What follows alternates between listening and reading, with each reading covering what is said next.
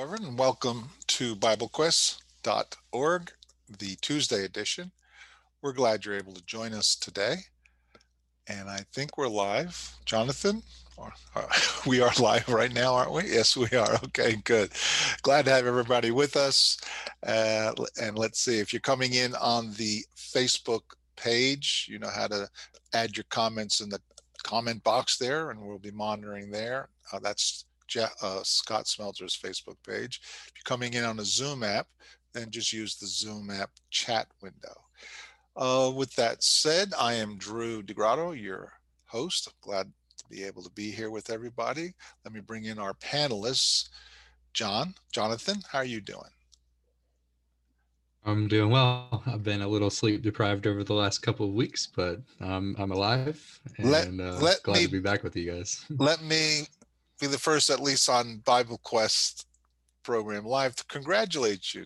reason Jonathan's losing some sleep, he's the proud father of a new baby boy. What's your baby boy's name?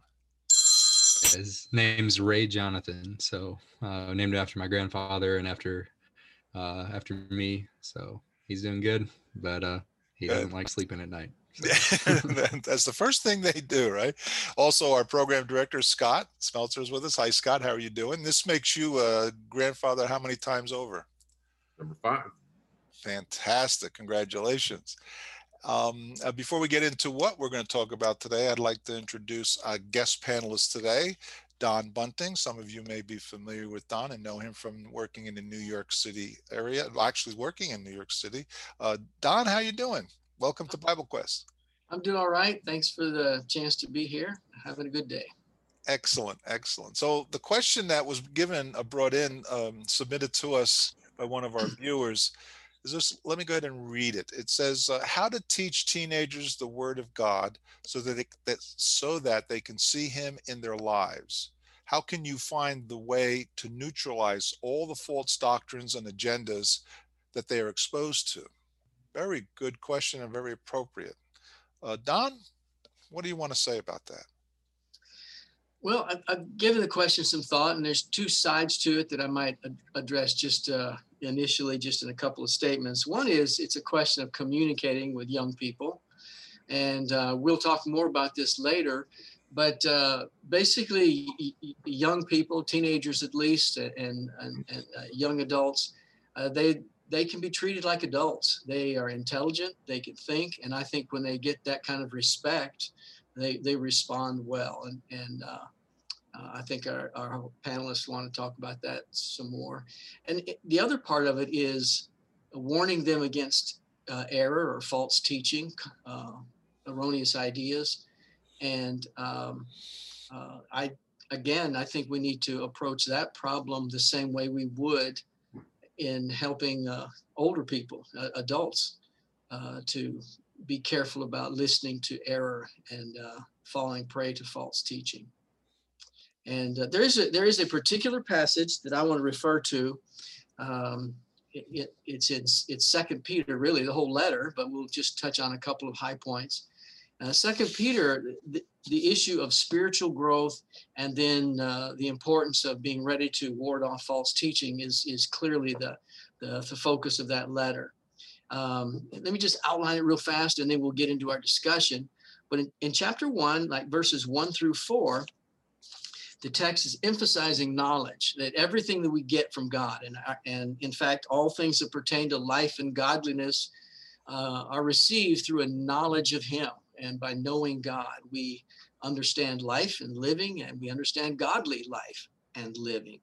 Don, I have a question though. Mm-hmm. Uh, uh in that context, then, it, it, there are many people that don't attribute the faith in Jesus Christ with knowledge. It's a lot of emotion. But you're you're telling us we see here in, in Second Peter that there is knowledge in, is involved in all of this. Well, yeah, in this first half of this chapter, the word knowledge is found four times. It emphasizes that uh, what it accomplishes, how we get it.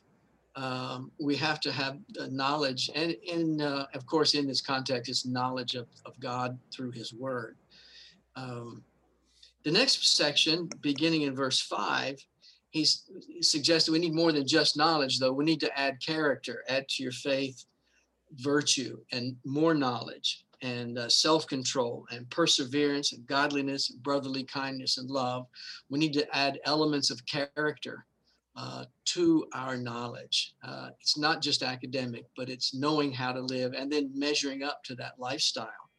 And by doing those things and adding these things the, the text promises that we can ensure our salvation or and or uh, our relationship with god. Um, what's curious then is Peter moves into the next paragraph, chapter 1, verse 12, by emphasizing, I'm going to remind you of these things. You already know them. I'm going to remind you again. I'm going to remind you again. And you do it yourself. You count the times he says, I'm going to remind, or I have reminded you, or I am reminding you. I mean, it's all about committing this to memory, but not just committing it to memory, but bringing it forward in our in our consciousness so that we're constantly aware of it. He even said, I'm going to make sure that I'm leaving a reminder for you after I'm gone. And, and so this knowledge builds character, but then it's got to be maintained with a good memory. So, why this knowledge? The next section in chapter 1, verse 16 says, Because we're not following fairy tales. This isn't tricky stories and, and, uh, and a really co- cool spiritual scenario that somebody made up we're testifying and we're teaching and we're saying things that we know as eyewitnesses of Jesus Christ in his life and his teaching and his work. So this is eyewitness testimony that we're bringing to you. The next paragraph, curiously enough, says, but we've got something more sure. It's the more sure word of prophecy. Because, you know, as eyewitnesses, we might miss something or we might remember it incorrectly. But if God is speaking his word through us, that inspired word. And if we are speaking by prophecy, as Peter is here, and that's what he's talking about, those in the New Testament times who spoke the word of God by prophecy, that is even more sure than eyewitness testimony because it it is without the inf- the fallibility of human uh, uh, honesty and re- memory and uh, um, uh, retention. And so we have the pro- the prophetic word. Men of God spoke as they were moved by the Holy Spirit. And so if if that's where this word is from, then that's why you need to remember it. That's why you need to know it. And that's why you need to bear it out in your character.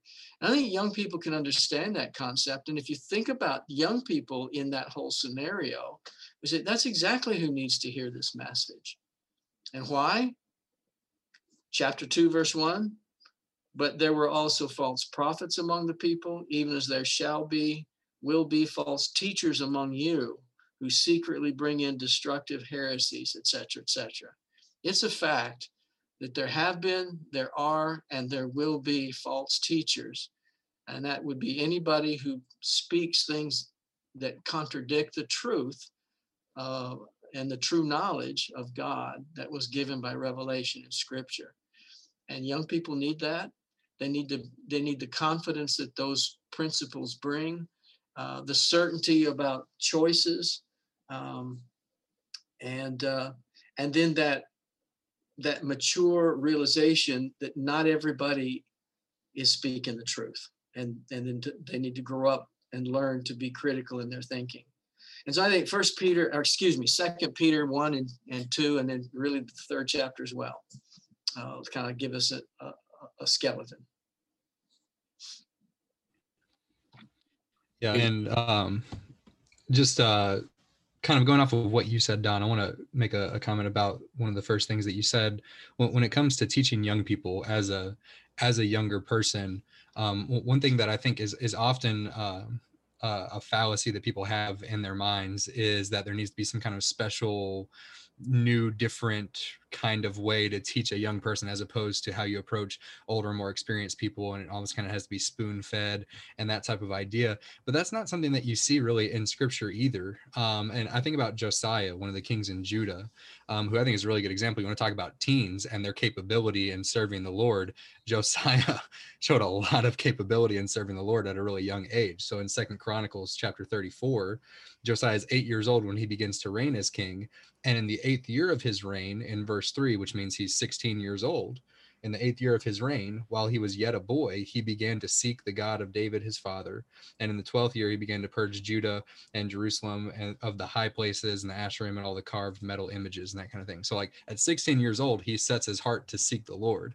Um, and I've seen that in my life, and I know you guys have probably seen that in your life also. Um, I, am privileged to be able to go to some different camps over the summer um, and get to be a counselor at some of these uh, young men's camps or or uh, Bible-based camps um, where they're you know young people aged nine to 18 that are there, and it really blows my mind the level of spiritual maturity that those young people can have um, and the commitment that they that they want to have uh, in doing that and they don't need a spoon fed, you know, Bible lesson or, or something that's like stripped down, they can understand a lot and they can absorb a lot and they can commit a lot. Um, but I think it really goes back to treating them like they're capable of doing that. Um, there's like the the old phrase: if you uh, expect you know failure, you're probably going to get failure. If you expect success and have high expectations for kids, they rise to the challenge uh, more times than not. So I think that's really important to see. Oh yeah, yeah, I think that's right. Drew, you were going to say something a minute ago, but you were muted. Yeah, thanks for bringing that to my attention. You were talking about false teachers, and today, I don't know if you mentioned it while I was going through some technical things here, Don, but a lot of p- young people go to YouTube to get their information. And a lot of false teaching about Christ is found on YouTube. How, how do you deal with that? What, what do you suggest with that? Yeah, I, I don't know. I would I would suggest that there that everybody needs to be treated in the same way. Every teacher needs to be assessed uh, and compared to Scripture. Um, the the the danger of uh, certain media is that uh, there can be a very slick finish. Uh, um, there could be a, a, a, moving and emotional. You put a soundtrack with it. You've got a very powerful, compelling kind of a kind of a presentation. Yeah, but it is is it the truth? And uh, I, I, think we need to encourage young people to uh, to know that the pursuit is is of, of, truth, and that means you've got to challenge and you've got to question. Um, and the word that I like to put in there is that in, in where the word where I might use the word truth, often I want to use the word reality.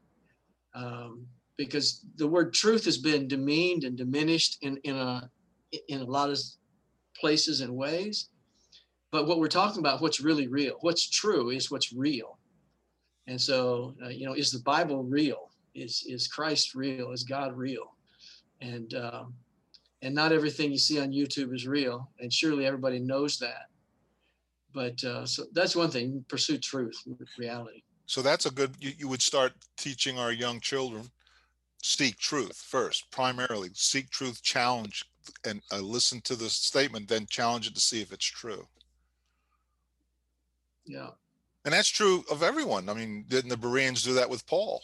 Paul made made pre- his his presentation. He preached the gospel, and they went back to the scriptures to see if those things are true.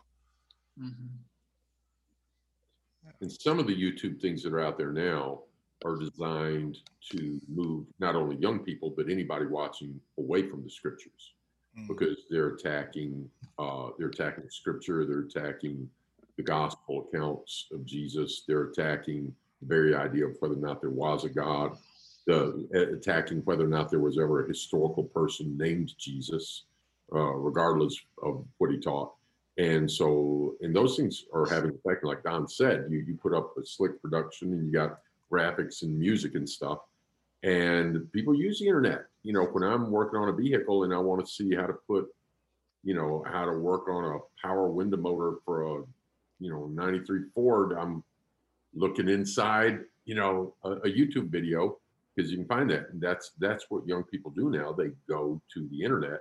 And so we need to be aware of that. Jonathan. Yeah, and Dan said um, uh, about the false teachings. Uh, I would think that the false teaching in its own way serves its point as long as we act like the Bereans, like what Drew just brought up. We should look on YouTube. Uh, when we look on YouTube, we should be aware that the ultimate truth is in the Bible. And if we come across these teachings and search the scriptures, we're better equipped to speak against similar false teachings. Um, and that's an interesting point, I think, that, that Dan brings up. Um, a lot of times, uh, there are, I guess, like newfangled types of ideas that show up that distract people and get them away from truth.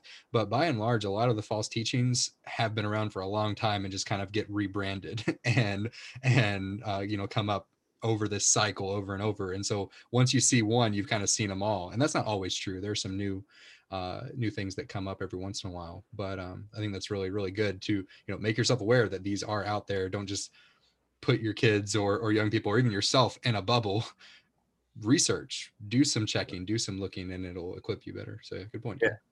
For those that just came in, some people are just coming in. We're talking about a question that uh, a viewer had submitted: how to teach teenagers the Word of God so that they can see Him in their lives. How can you find the way to neutralize all the false doctrines and agendas that they are exposed to? And so I want to invite the audience to also, like Dan, just uh, give us some comments and questions you have as we're going through the topic. And I just wanted to remind our audience about that so I want us to focus on three areas. One being the point that Don's already made, and let's go to Ezra 8 and see an example of this. That in in a lot of ways, what young people need is the same thing that what everybody else needs. And so we're going to look at when Ezra read the law. Um, and he didn't decide, uh, you know, put the teenagers over there and give them a, you know, Torah for teens. You know, they stood there and they listened to what everybody needed to listen to. Uh, but then there are some specific challenges that come up when we're young. And, you know, the book of Proverbs is written basically a lot of it for young men in particular, because there's a lot of stupid decisions young men can make, and they need to listen to the wisdom of their father and their mother. And in the Proverbs, wisdom, it's to give wisdom to the simple and the naive. Uh, so we'll talk some about the particular challenges. And then let's talk about the idea of inoculation, uh, because if we if we wait for the the people that are trying to pull away young people and others to get a hold of people, we will have missed opportunities. And there's opportunities to give information ahead of time that helps give people uh, a defense and an understanding of what's going on in inoculation. But first, let's look at that in Nehemiah chapter 8. So this is Ezra reading the law. All the people gathered as one man into the square before the water gate. And they told Ezra the scribe to bring the book of the law of Moses. What verse you in? What verse you in? This is Ezra. Uh, excuse me. I said Ezra. Nehemiah. Okay. Uh, Nehemiah chapter 8. And now I'm ready for verse 2. So Nehemiah 8, verse 2. Sorry about that. So Ezra the priest brought the law before the assembly, both men and women and all who could understood understand what they heard on the fourth uh, first day of the seventh month.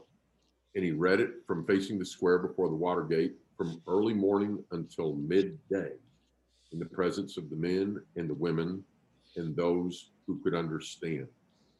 Uh, and and he, he read it and, and they discuss it and the, everybody needs to hear it. And so that's really one thing to keep in mind is to get young people involved in the word like everybody else. Um, I'll, give it one little, this isn't teens, but it illustrates the point. Uh, we had a wonderful family come and, and, were baptized and served the Lord with us here until the, uh, a career move uh, took them out of state.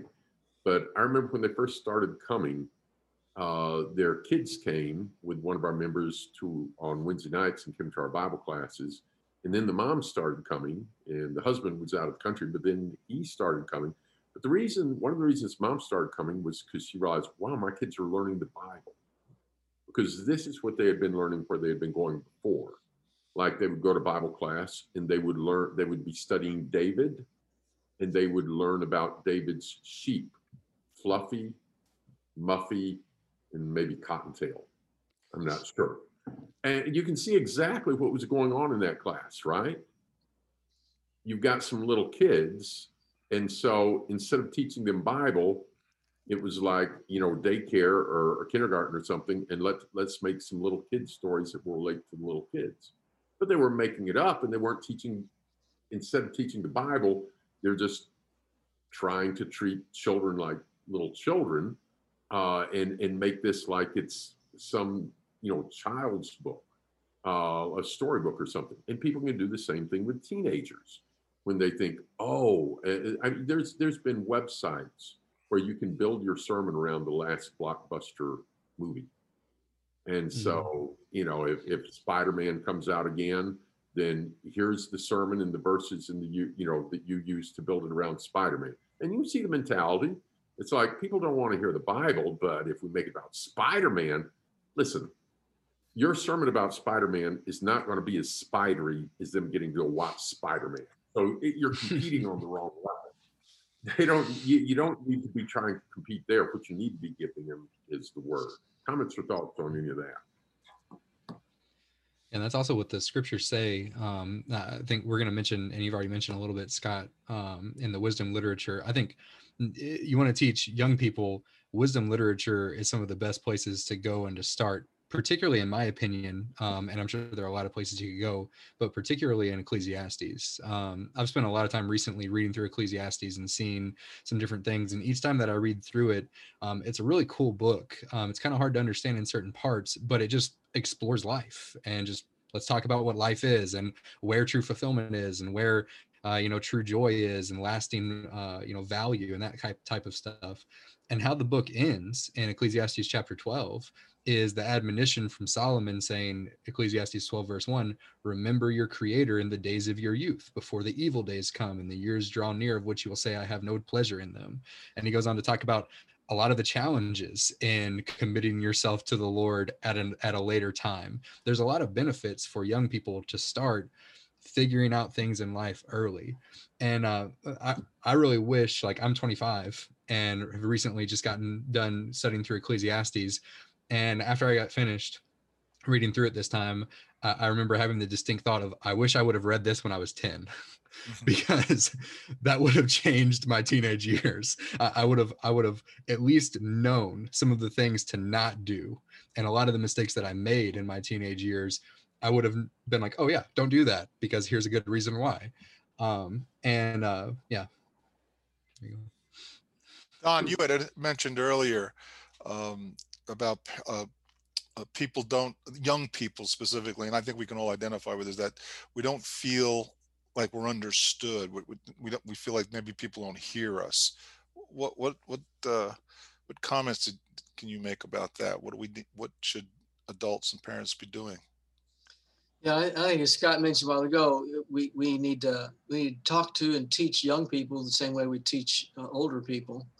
Um, and but as you said, th- there are challenges for young people, and one of them that if we're listening to them, we hear them say it. You're not listening to me, and we need to listen to them. And and and uh, um, I think uh, one of the key elements in teaching teenagers is to treat them with respect, and and we can't fake respect. We need to actually respect them and understand that they are intelligent, that they've uh, they're facing issues that maybe we have not, uh, that maybe we don't understand everything they're going through.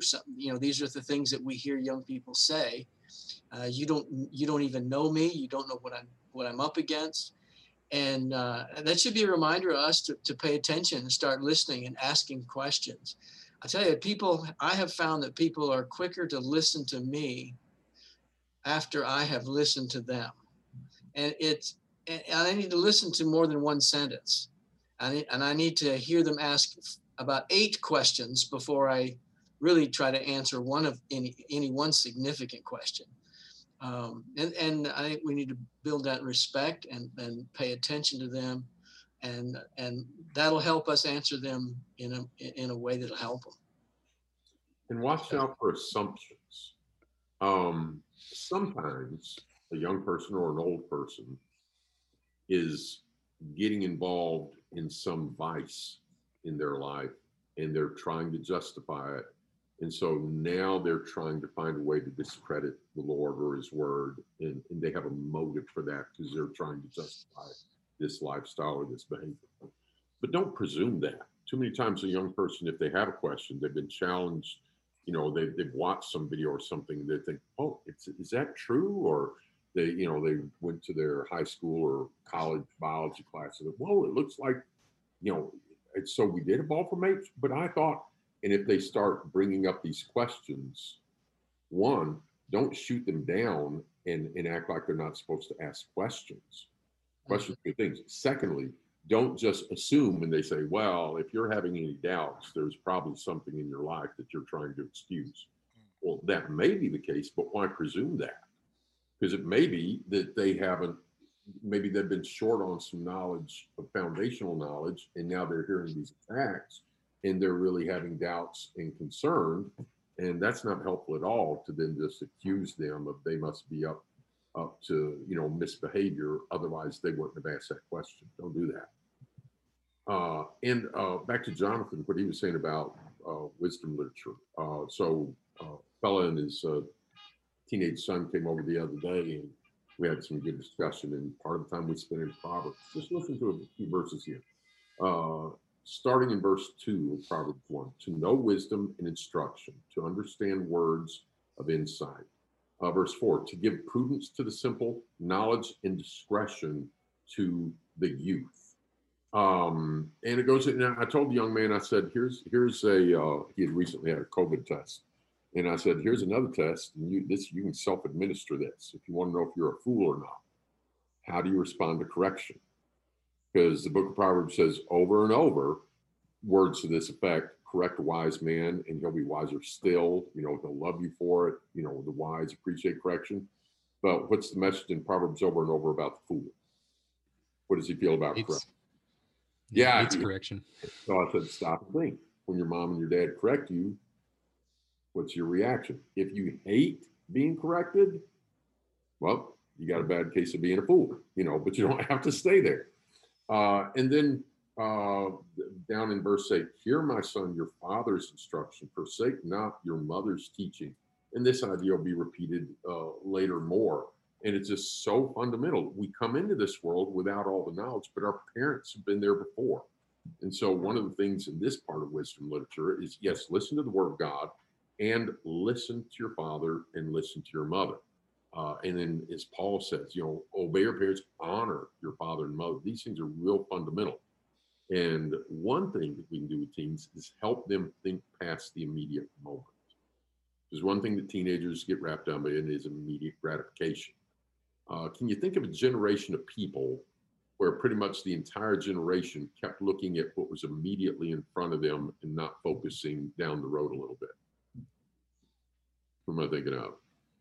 Talking about the Israelites in the wilderness. Yeah, yeah, and and that's it's it's almost like they were a bunch of teenagers, you know.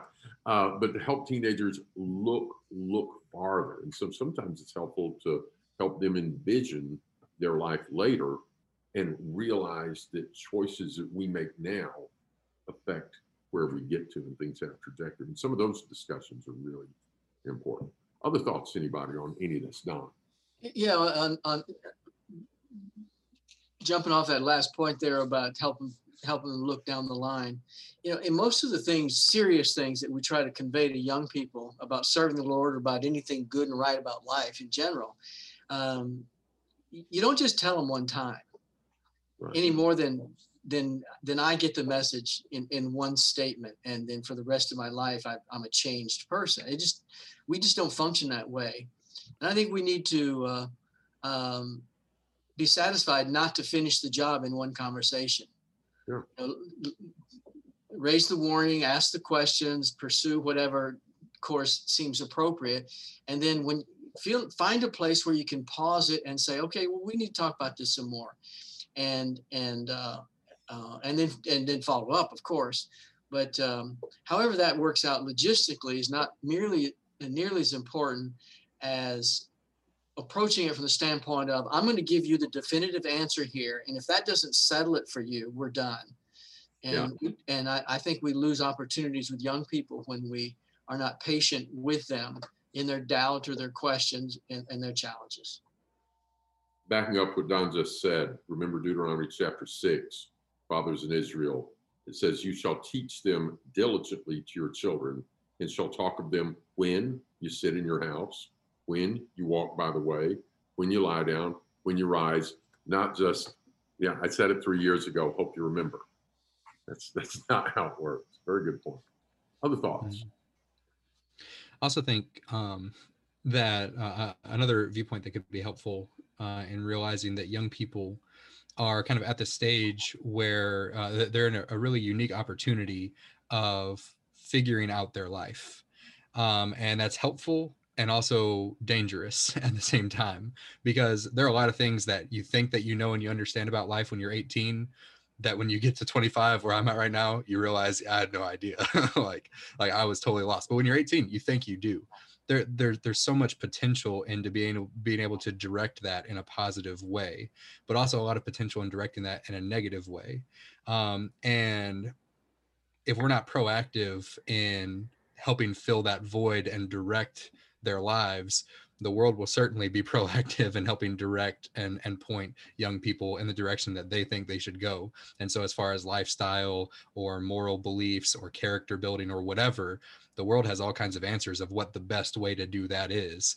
And uh, being proactive and like what Don said, piggybacking off of what what he just said, just a one and done is not going to work because there's going to be a constant bombardment from the world of this is a better way. So there needs to be a counter bombardment of saying no, this is the right way from scriptures and how to do things. That's a really um, good point because the world is diligent in the attacks. It's you know it's going to be coming from some things in the school system, from some of their schoolmates over the internet you know, it, it, the, the, it just, it's constantly coming in. They're dealt with That we need to be diligent response. Drew. Yeah, I don't, Don, you referred to Second Peter before. I don't know if you brought the point up, but you had said it that you wanted to, hear, you, we need to hear the message again and, and keep repeating these things. And that's what Peter said, right? In uh, Second Peter uh, chapter 1, uh, verse 11, after going through all of the Christian uh, characteristics and attributes, he says, For in this way there will be richly provided for you an entrance into the eternal kingdom of our Lord and Savior Jesus Christ. Therefore, I intend always to remind you of these qualities, though you know them and are established in them in the truth that you have. So they already knew these things, they were establishing things, and he does not apologize for reminding them of these things. Let's go over a few of the things that are not effective. And by the way, as we do this, um, we're talking in general here. Uh, different people have different personalities, different parents have different parenting skills and different things.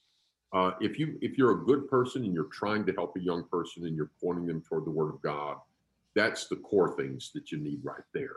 Uh, and if one person does it a little bit different than another, you don't need somebody else micromanaging what you're doing. So, understanding that there's variability in individuals and individual teams, different families, and such.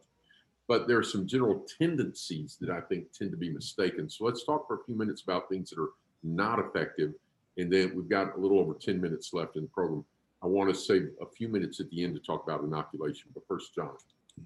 Yeah, before we do that, let me just remind the audience what we're talking about. If you're just tuning in, we're talking about uh, teaching teens, young people, uh, and different things that are effective and ineffective uh, in doing that. So if you're just now tuning in, uh, feel free to leave your comments in the comment box or the Q and A box or on Facebook in the comment section, and we'll get to those as we keep going through.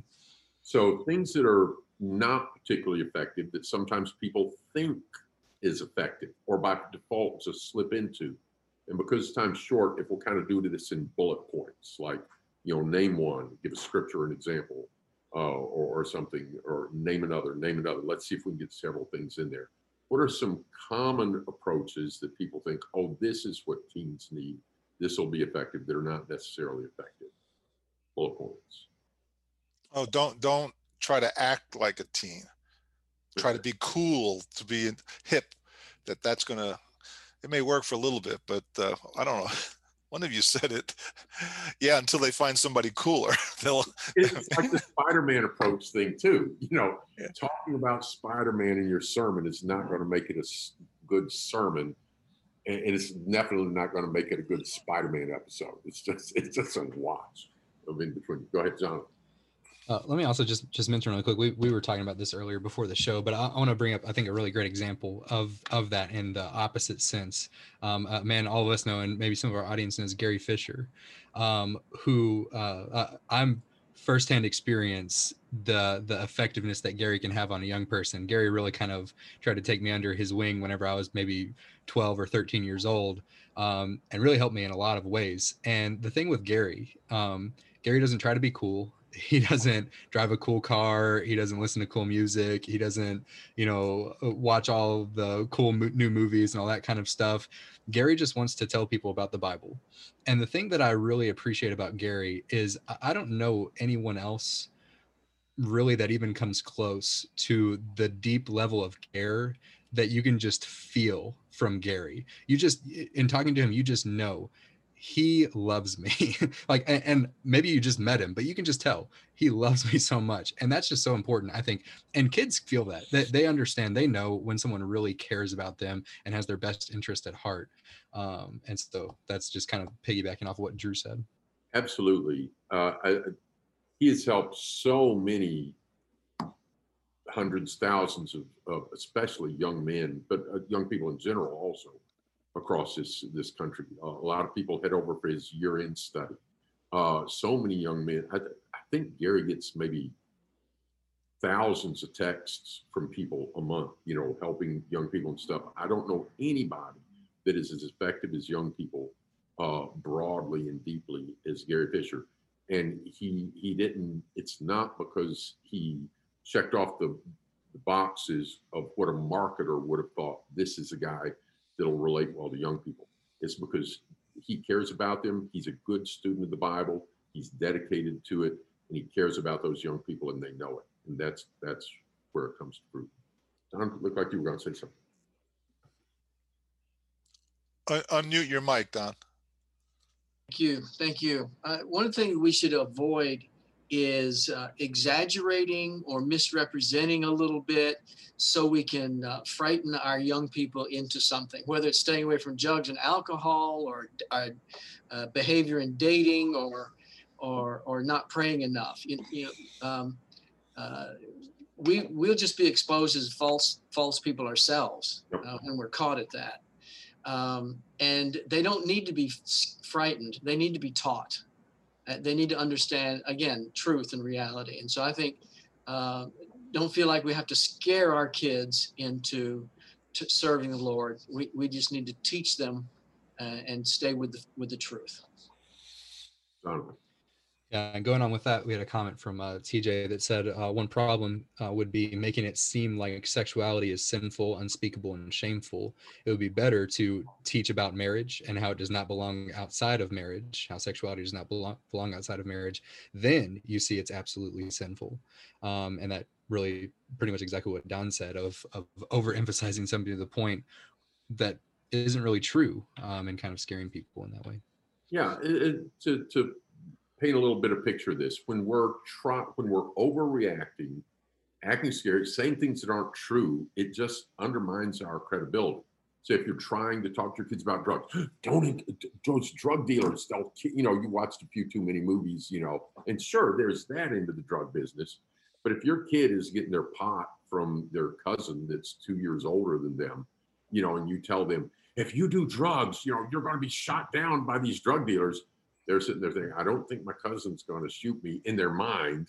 And it, it's just, you know, when, when you when you overstate a case, and there's reasons to warn kids against drugs without misrepresenting or, or, or other things.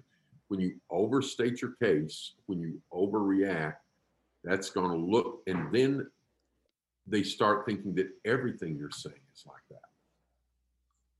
So Scott, you also mentioned um, along the same lines of that, but in combating false teaching, sometimes it can be really tempting to uh, just form a really quick like straw man and tear that down. Do you have some examples of that or, or thoughts on that?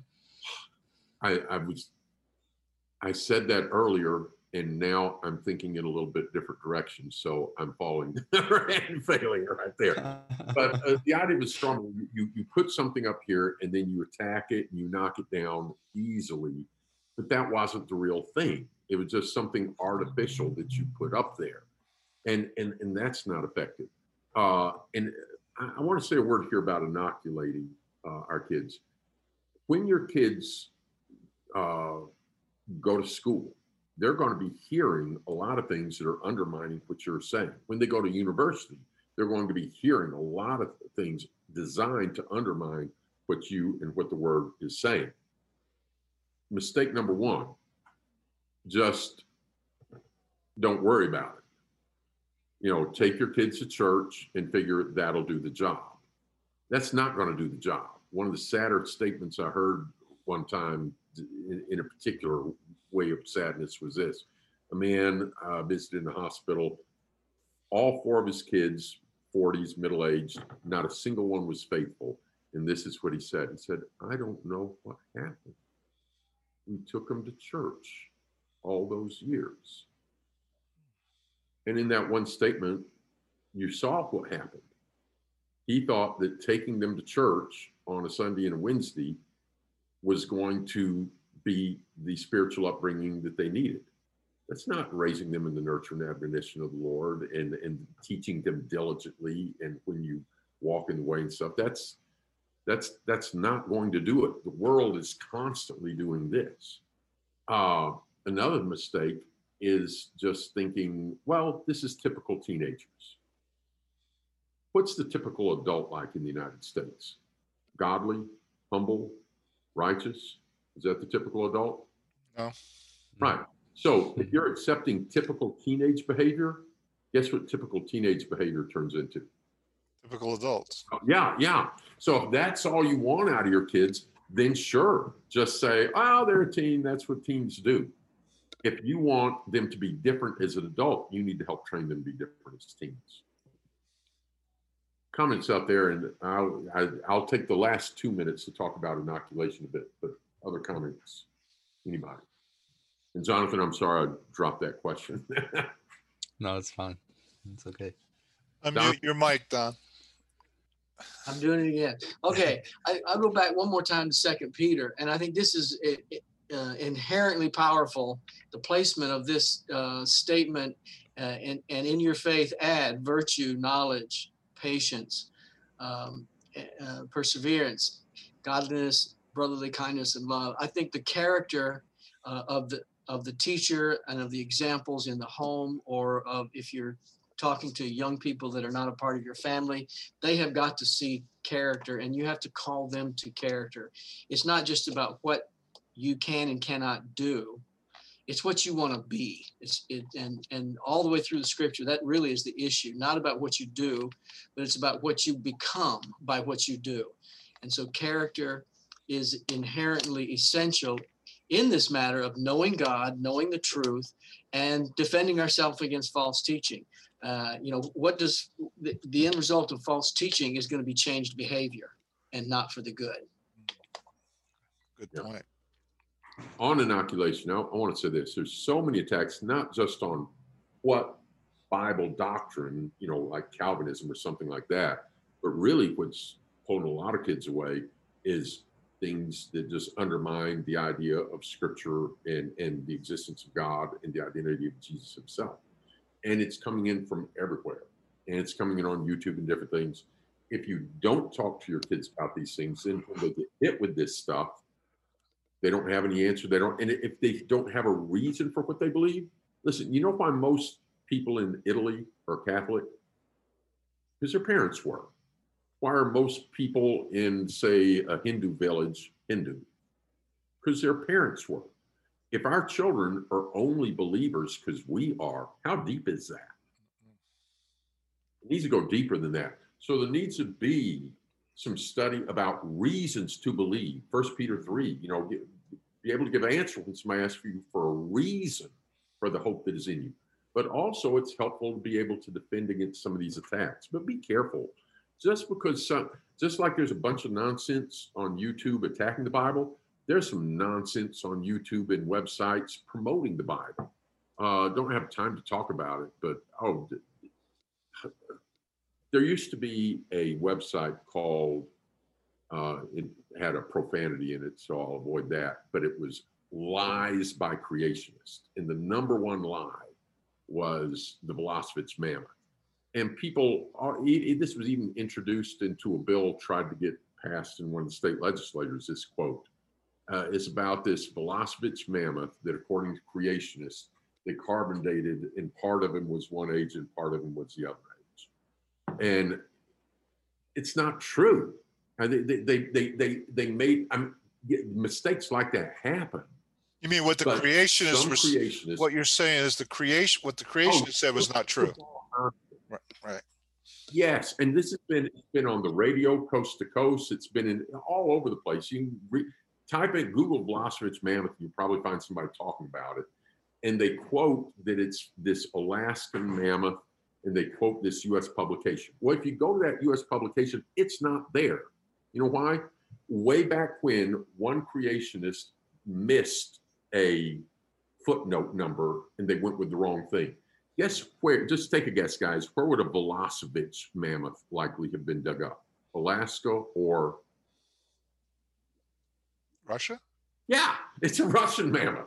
They got the wrong one, and they've cited it wrong. And everybody since then was copying and pasting, copying and pasting, repeating, repeating, repeating.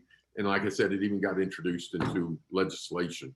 You know, so watch out for stuff like that. Don't just copy and paste and repeat. There's a whole bunch of other ridiculous stuff on that. Uh, but also, some of these videos out there, just absolutely ridiculous claims by atheists. Uh, and uh, I'll say this in winding up. I did a series on evidences uh, recently um, out of state.